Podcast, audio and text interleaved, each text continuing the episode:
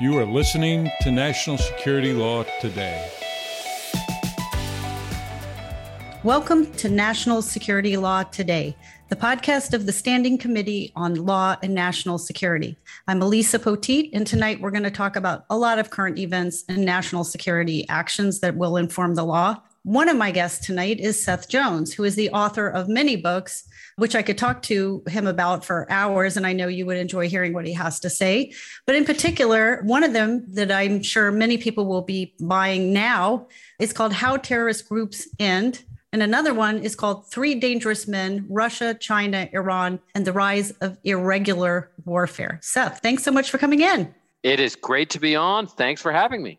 All right, Seth. Uh, President Biden announced more than a week ago now that Ayman al Zawahiri was killed in a U.S. drone strike after he merged onto the balcony of his home in an upscale, to the extent there is one, upscale neighborhood in Kabul. He's come to be known for his role in the 9 11 attacks, but few people understand the real history of Mr. Zawahiri and how far back he goes.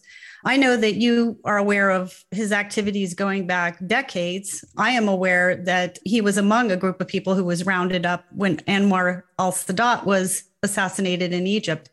So this man is gone. Why don't you give us the real history of Mr. Zawahiri that far exceeds anything that occurred on 9 11? Well, I think what is important to understand is his background in kind of Egyptian militancy. And a range of the early Al Qaeda members came from various countries, including Saudi Arabia and Egypt. For Ayman al Zawahiri, he was one of the key founders of Egyptian Islamic Jihad around 1973. Seven or eight years later, he was rounded up along with hundreds of other suspected members of a group that assassinated Anwar al Sadat.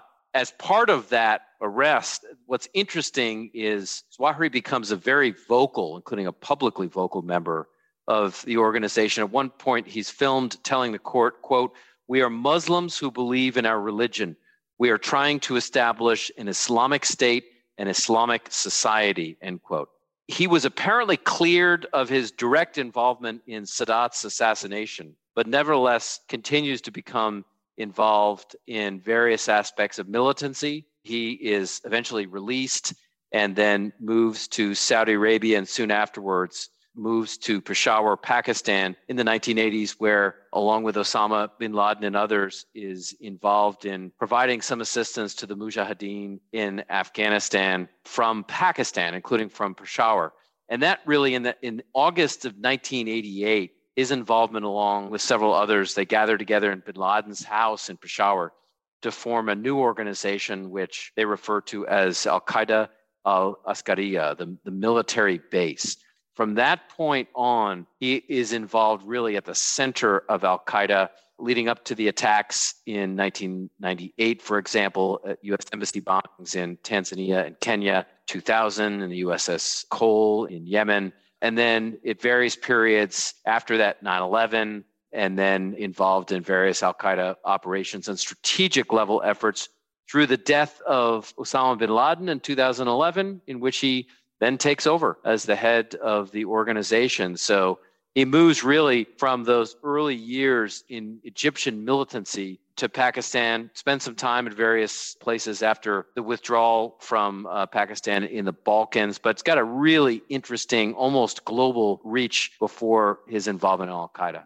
All right, so that's interesting. What it sounds like he was sort of flashing to very early on was a statement that he wanted to establish a caliphate or a new caliphate, is how it resonates as I listen to you. Uh, you know, I think a lot of people look at things like this and they think, wow, the, the head of the snake has been cut off. You know, our suffering is over. We don't really have to worry about Al Qaeda anymore. Now, I know that when you were at RAND, you wrote this book about how terrorist groups end, and you had two main sort of conclusions from your studies and I wonder if you think that Zawahiri's death heralds the end of AQ or could serve as something else entirely.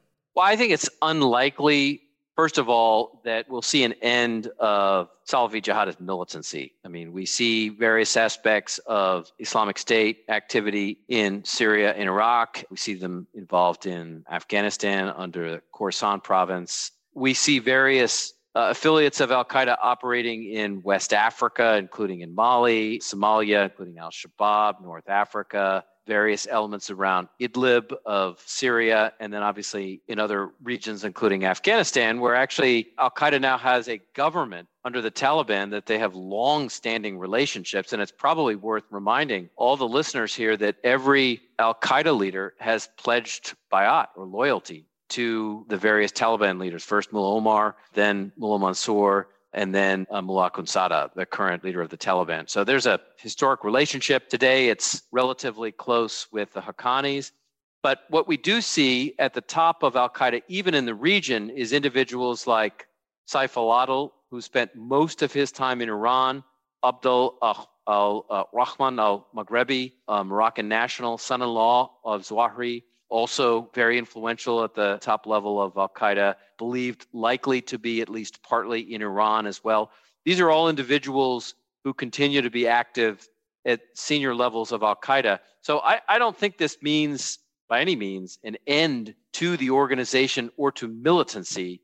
What we probably are looking at, and based on the work that I did in the How Terrorist Groups End, is we still see a lot of opportunities for groups to operate in a range of different countries. And Afghanistan, probably among the most interesting because it's got support for Al Qaeda at the very top of the government.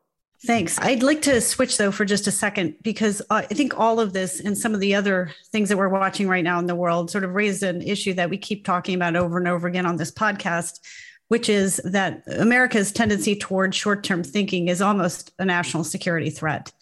And I know that you've written Three Dangerous Men. I'd like for you to talk a little bit about the national security approach in this country and what you think or what you have concluded we might need to change in order to not witness, you know, the sunset of this greatest experiment in democracy in the world.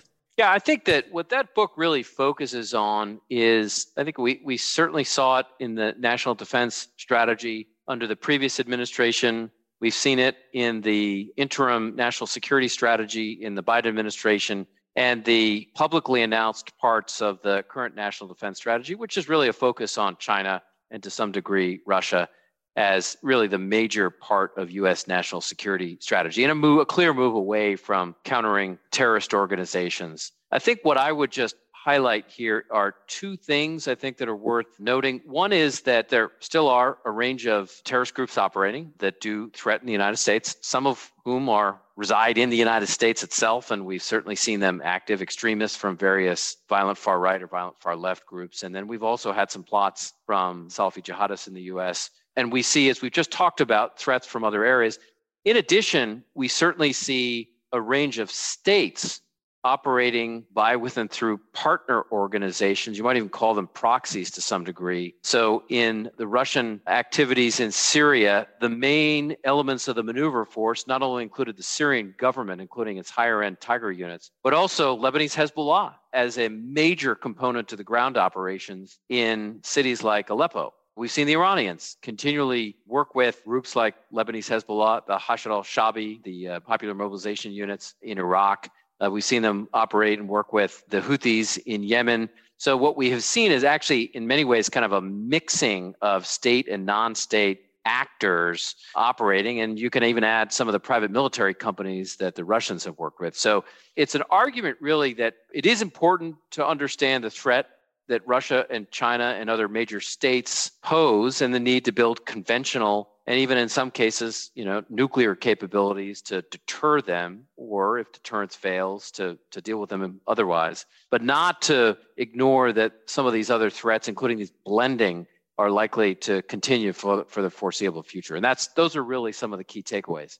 Thanks for sharing that. I mean, I have a, I think some of these things have been discussed recently in the news, including like the Wagner militias, which are now active all over Africa where, of course, a lot of the world's best enriched minerals and other resources can be found. And the extraction industry is thriving in a lot of those countries. And they have a weak central government, a low rule of law, and um, an appetite for corruption that would make it very easy for um, some of these groups to operate. What we'll do, listeners, is we're going to hyperlink to Seth's books in the notes to this cast. If you have a chance, you might want to take a look at those. I really appreciate you coming on, Seth. And I hope we get to talk to you again in the future as these events unfold. And we always value your opinions and thoughts and your knowledge on these subjects. Well, thank you very much. All right. And also here tonight, though, is one of the uh, people that we love to talk to, too. And that's Jamil Jaffer, who is the founder and executive director of the National Security Institute and an assistant professor of law and director of their National Security Law and Policy program and the nation's first cyber intelligence and national security LLM at the Antonin Scalia School of Law at George Mason University. He's basically done everything. He's worked in every institution in Washington. Really, you turn around, he's inside another building doing something important. But one of the things that he did is he was on the leadership team at the Senate Foreign Relations Committee and he served as chief counsel and legal advisor. So, Jamil, I always like to talk to you when things are unfolding. You've always got great ideas. Glad to see you. Good to be here. Thanks, Elizabeth. All right, let's talk about some of the what I thought were pretty seismic things that have happened over the last couple of weeks, not all of which have received the attention and glare of the press. And last week we briefly discussed Kathy Warden, Northrop Grumman CEO's statement where she called on Western governments to quote provide a clear demand signal if the defense industry was going to be needed to provide the weapons for a prolonged war in Ukraine. She didn't stop there. She went on to say, I wouldn't necessarily say that I've heard we're running out. But if you do project forward that we're going to want to sustain these levels of commitments for another couple of years, that's certainly not what anyone had built stockpiles to accommodate. How do you react to this? What do you think are any legal issues embedded here? Well, it's a great question. Um, you know, I'm not sure about the legal issues, and we should talk about that. But I think it, with respect to the stockpile issue and the question of U.S. capabilities, certainly Kathy Ward makes a good point, right? I mean, we had not planned on providing the amount, scale, and scope of weaponry to Ukraine uh, that we have done so thus far. Over $9 billion since the Biden administration started, 11.5 roughly billion uh, in total worth of military that we provided to Ukraine since the first Russian invasion of Crimea back in 2014. So, you know, the Biden administration is certainly to be credited for the amount and scale and scope of weaponry that provided Ukraine. I wish they had done more earlier on to try and prevent this Russian invasion from happening, to deter it. Uh, but here we are, and they're to get the credit for it. But Kathy Warden's right. You know, uh, we are drawing down on American stockpiles. Now, Northrop Grumman itself, you know, is providing these Bushmaster automatic cannons, mid-sized ammunition. The Global Hawk RQ-4 has been making surveillance flights on behalf of NATO and the U.S. Air Force. But you know the other defense providers too. You know Lockheed Martin, Raytheon, and the like. We were talking about Javelin missiles. We're talking about the Stinger missiles, both of which have been extremely effective in this fight. Uh, the HIMARS systems and the like.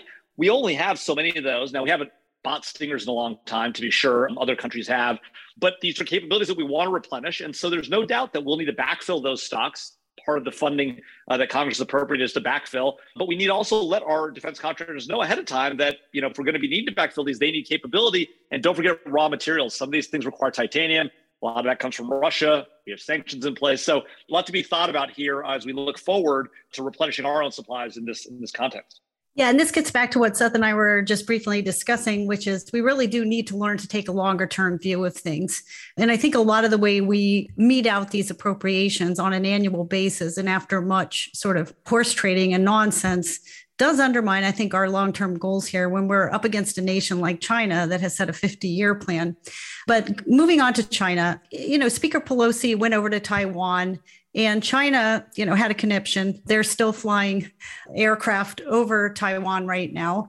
And they have gone ahead and they've now sanctioned Speaker Pelosi with their economic sanctions, as well as her immediate family. Apparently, that wasn't enough for them. They really wanted to do a smackdown, which, you know, let's hope is a, a short term show. So they have now cut communications with the US military.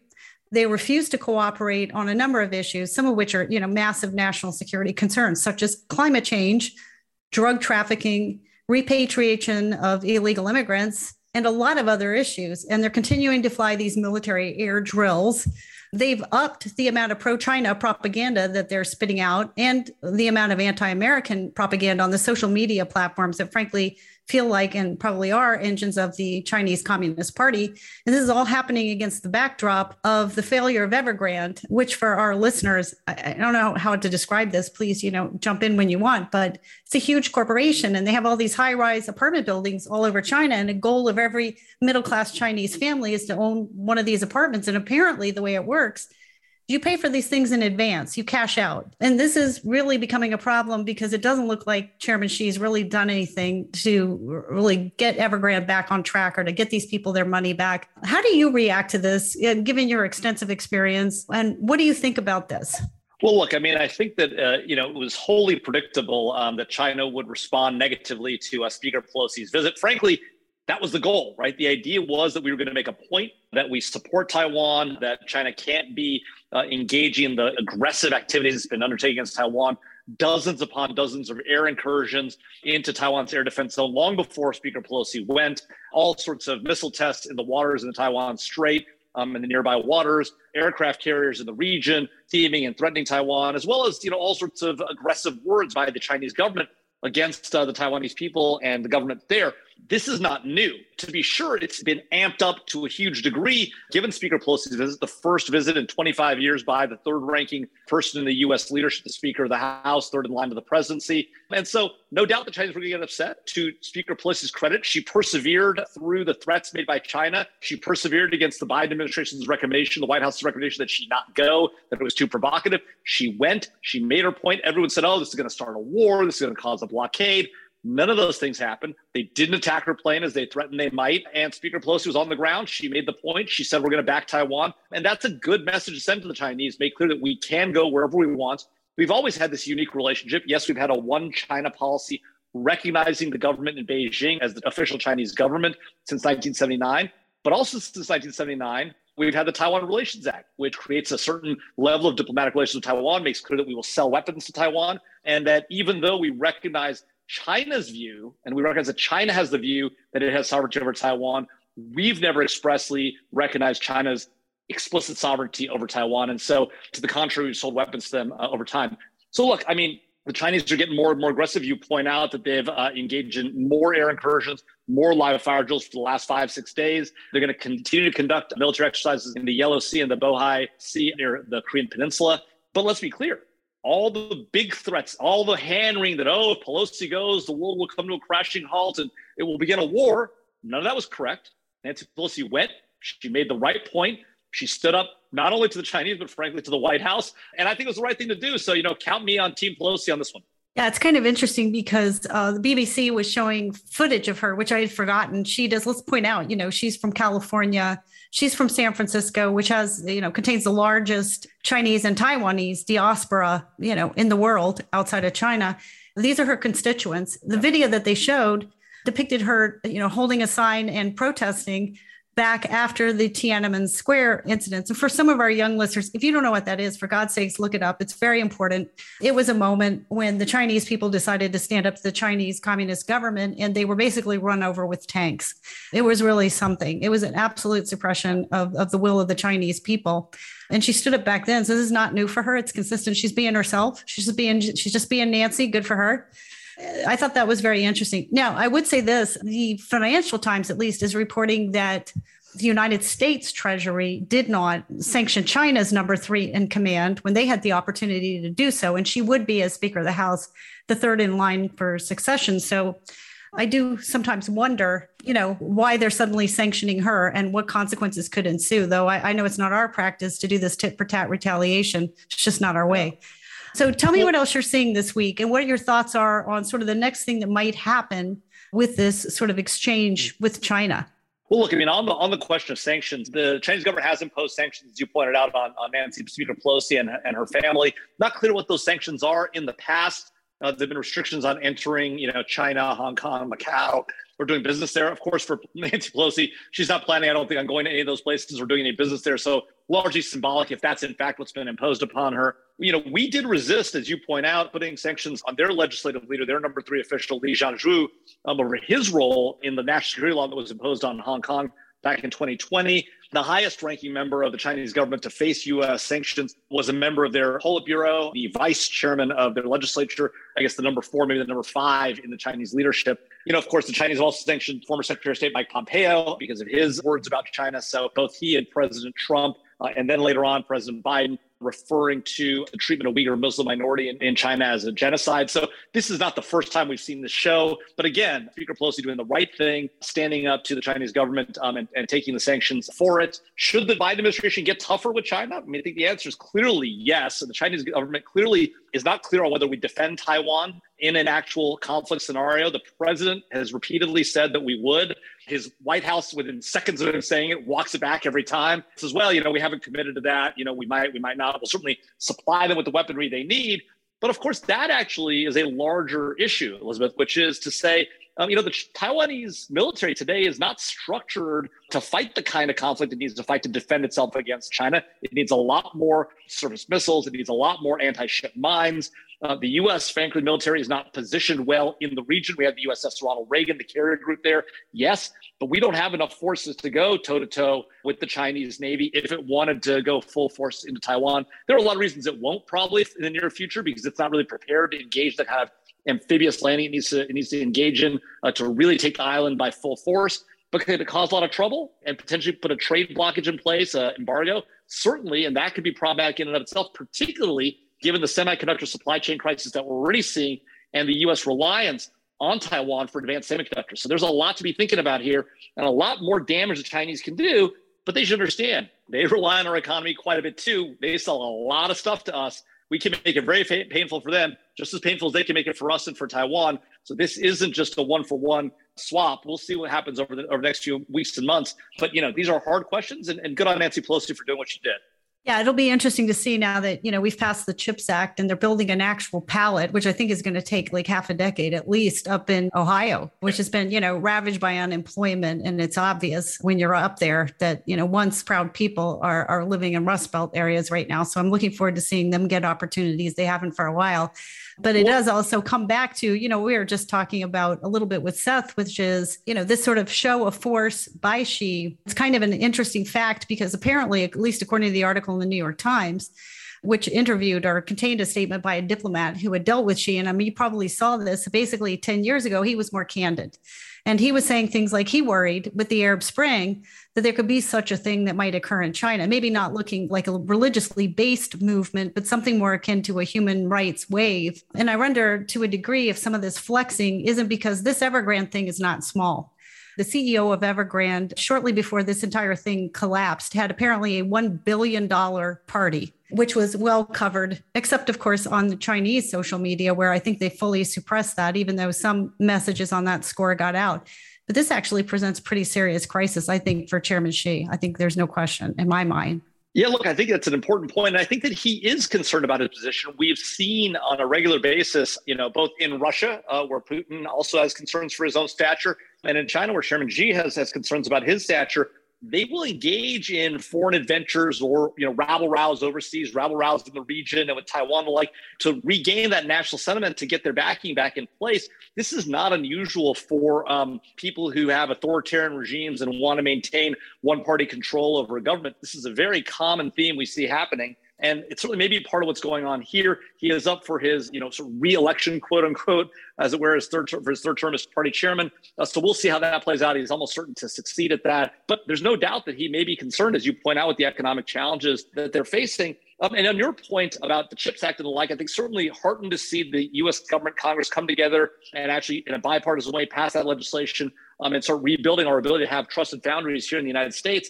Now, that being said, you know, one of the big stories that hasn't been told and really wasn't addressed in that legislation was the sale by American and allied manufacturers of the tooling needed to create both advanced and large scale, you know, commodity semiconductors to China, right? Uh, American companies like, well, there's a variety of them, plus ASML in Norway, Lam Research is one of them. You know, these companies are selling huge amounts of tooling to China that's something we need to get a hold on, including for, by the way, commodity semiconductors, because those are the semiconductors that go into our cars and the like. Um, and if China has a stranglehold on those, even if we're building capacity for advanced semiconductors here, that's going to be a problem long term.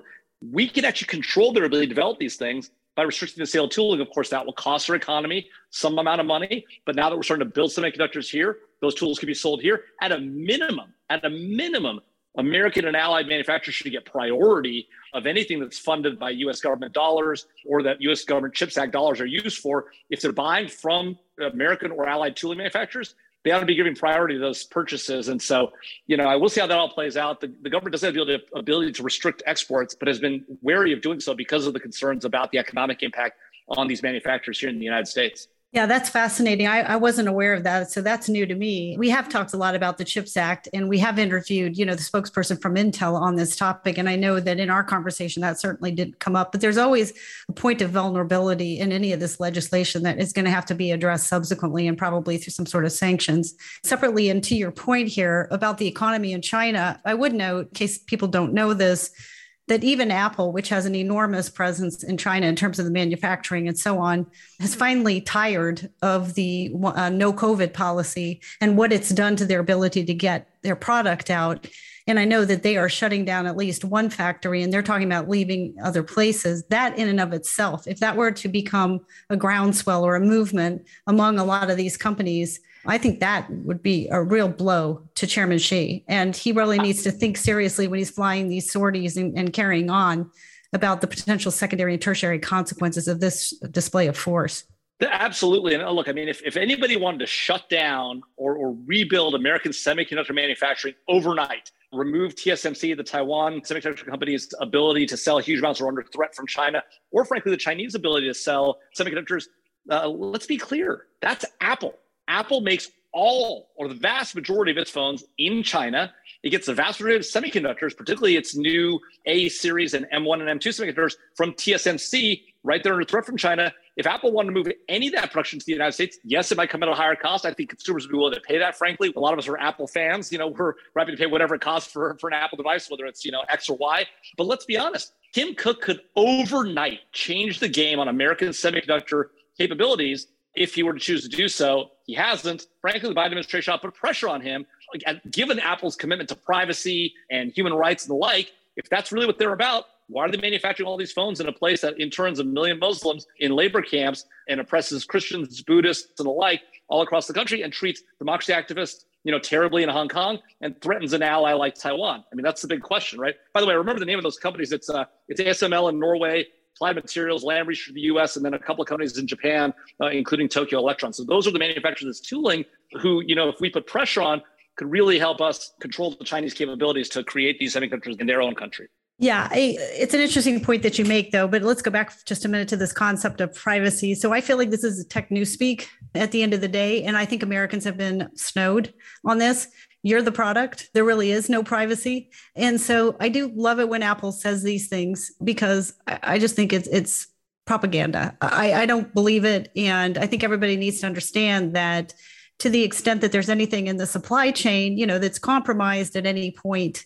because it's manufactured in China, not only do you not have privacy, you're the product every app you use that's tracking your location is going to be sold to a data aggregator for purposes of targeted advertising. But on top of that, you know, our greatest national security threat is going to have access to your data because under the Chinese cybersecurity law, basically the code of everything that is brought to China, built in China, any company that's operating there, it must be turned over to the Chinese government. And they may have their own national security reasons for that, but there's no parity. There's no requirement in the United States of America for that. And we're highly vulnerable. And just because of our interconnectivity, our interdependence with China, I, I do think you're right. I think this is a lot of show. I wonder if it'll dissipate and I wonder how quickly. Yeah, look, I'm a big fan of Apple devices. Every single device I have in this house that I operate my computing on, I've got you know like you know gazillion iPads and MacBooks and whatever. But I will say this: I am troubled by you know the fact that we make all these devices there, where you know Apple will comply, and way, at their own expense, right? They put their IP uh, in China, you know, making it accessible to the Chinese as part of the deal to manufacture stuff there and to sell into the Chinese market.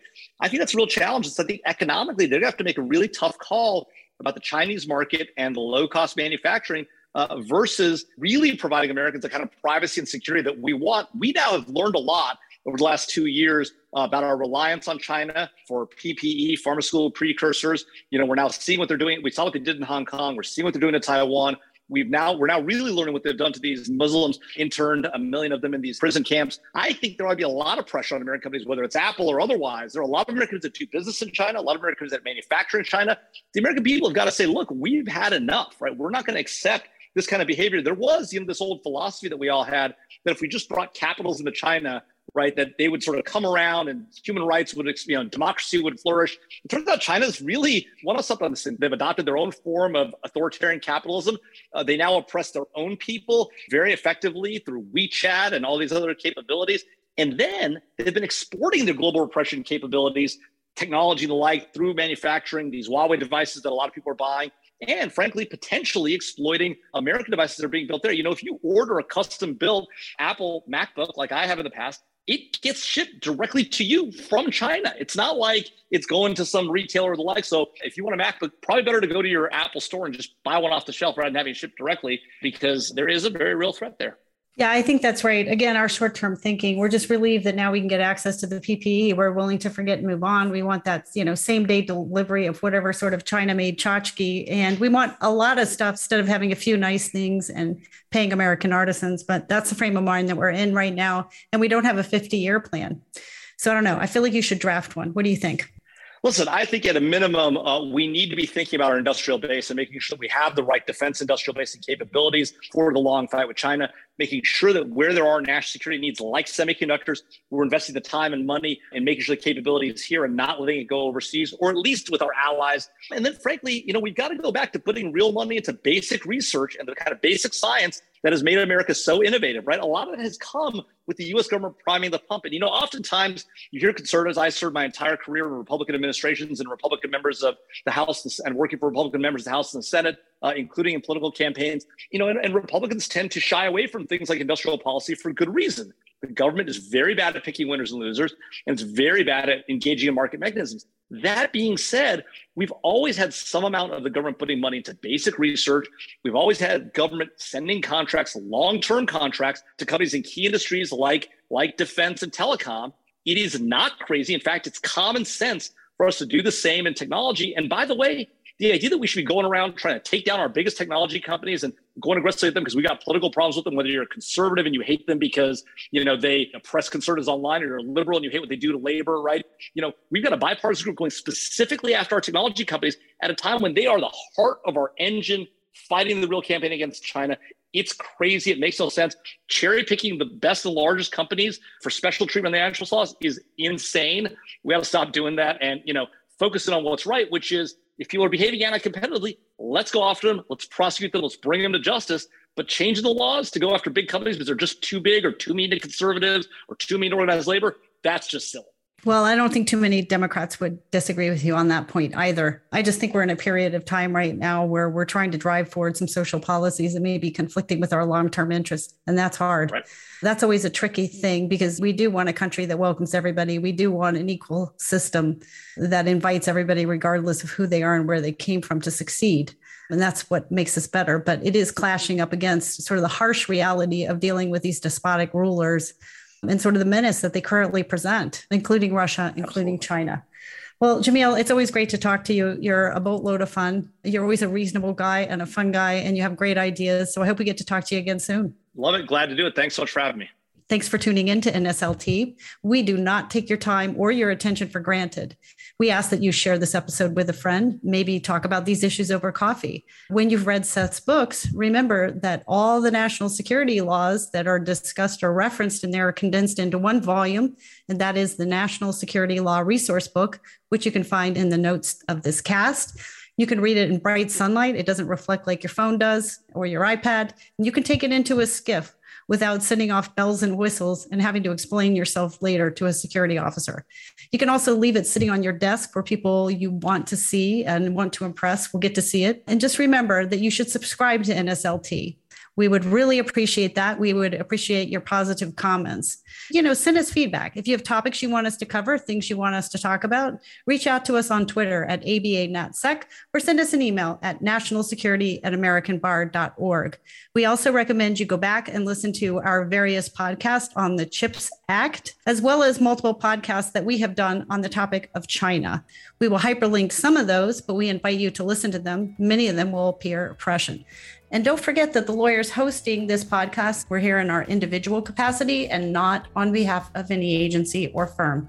Be well, and we'll see you next time. Hey, listeners. This fall, our committee celebrates its 60th anniversary. Founded in 1962, what is now the ABA Standing Committee on Law and National Security was first established as a committee on education about communism.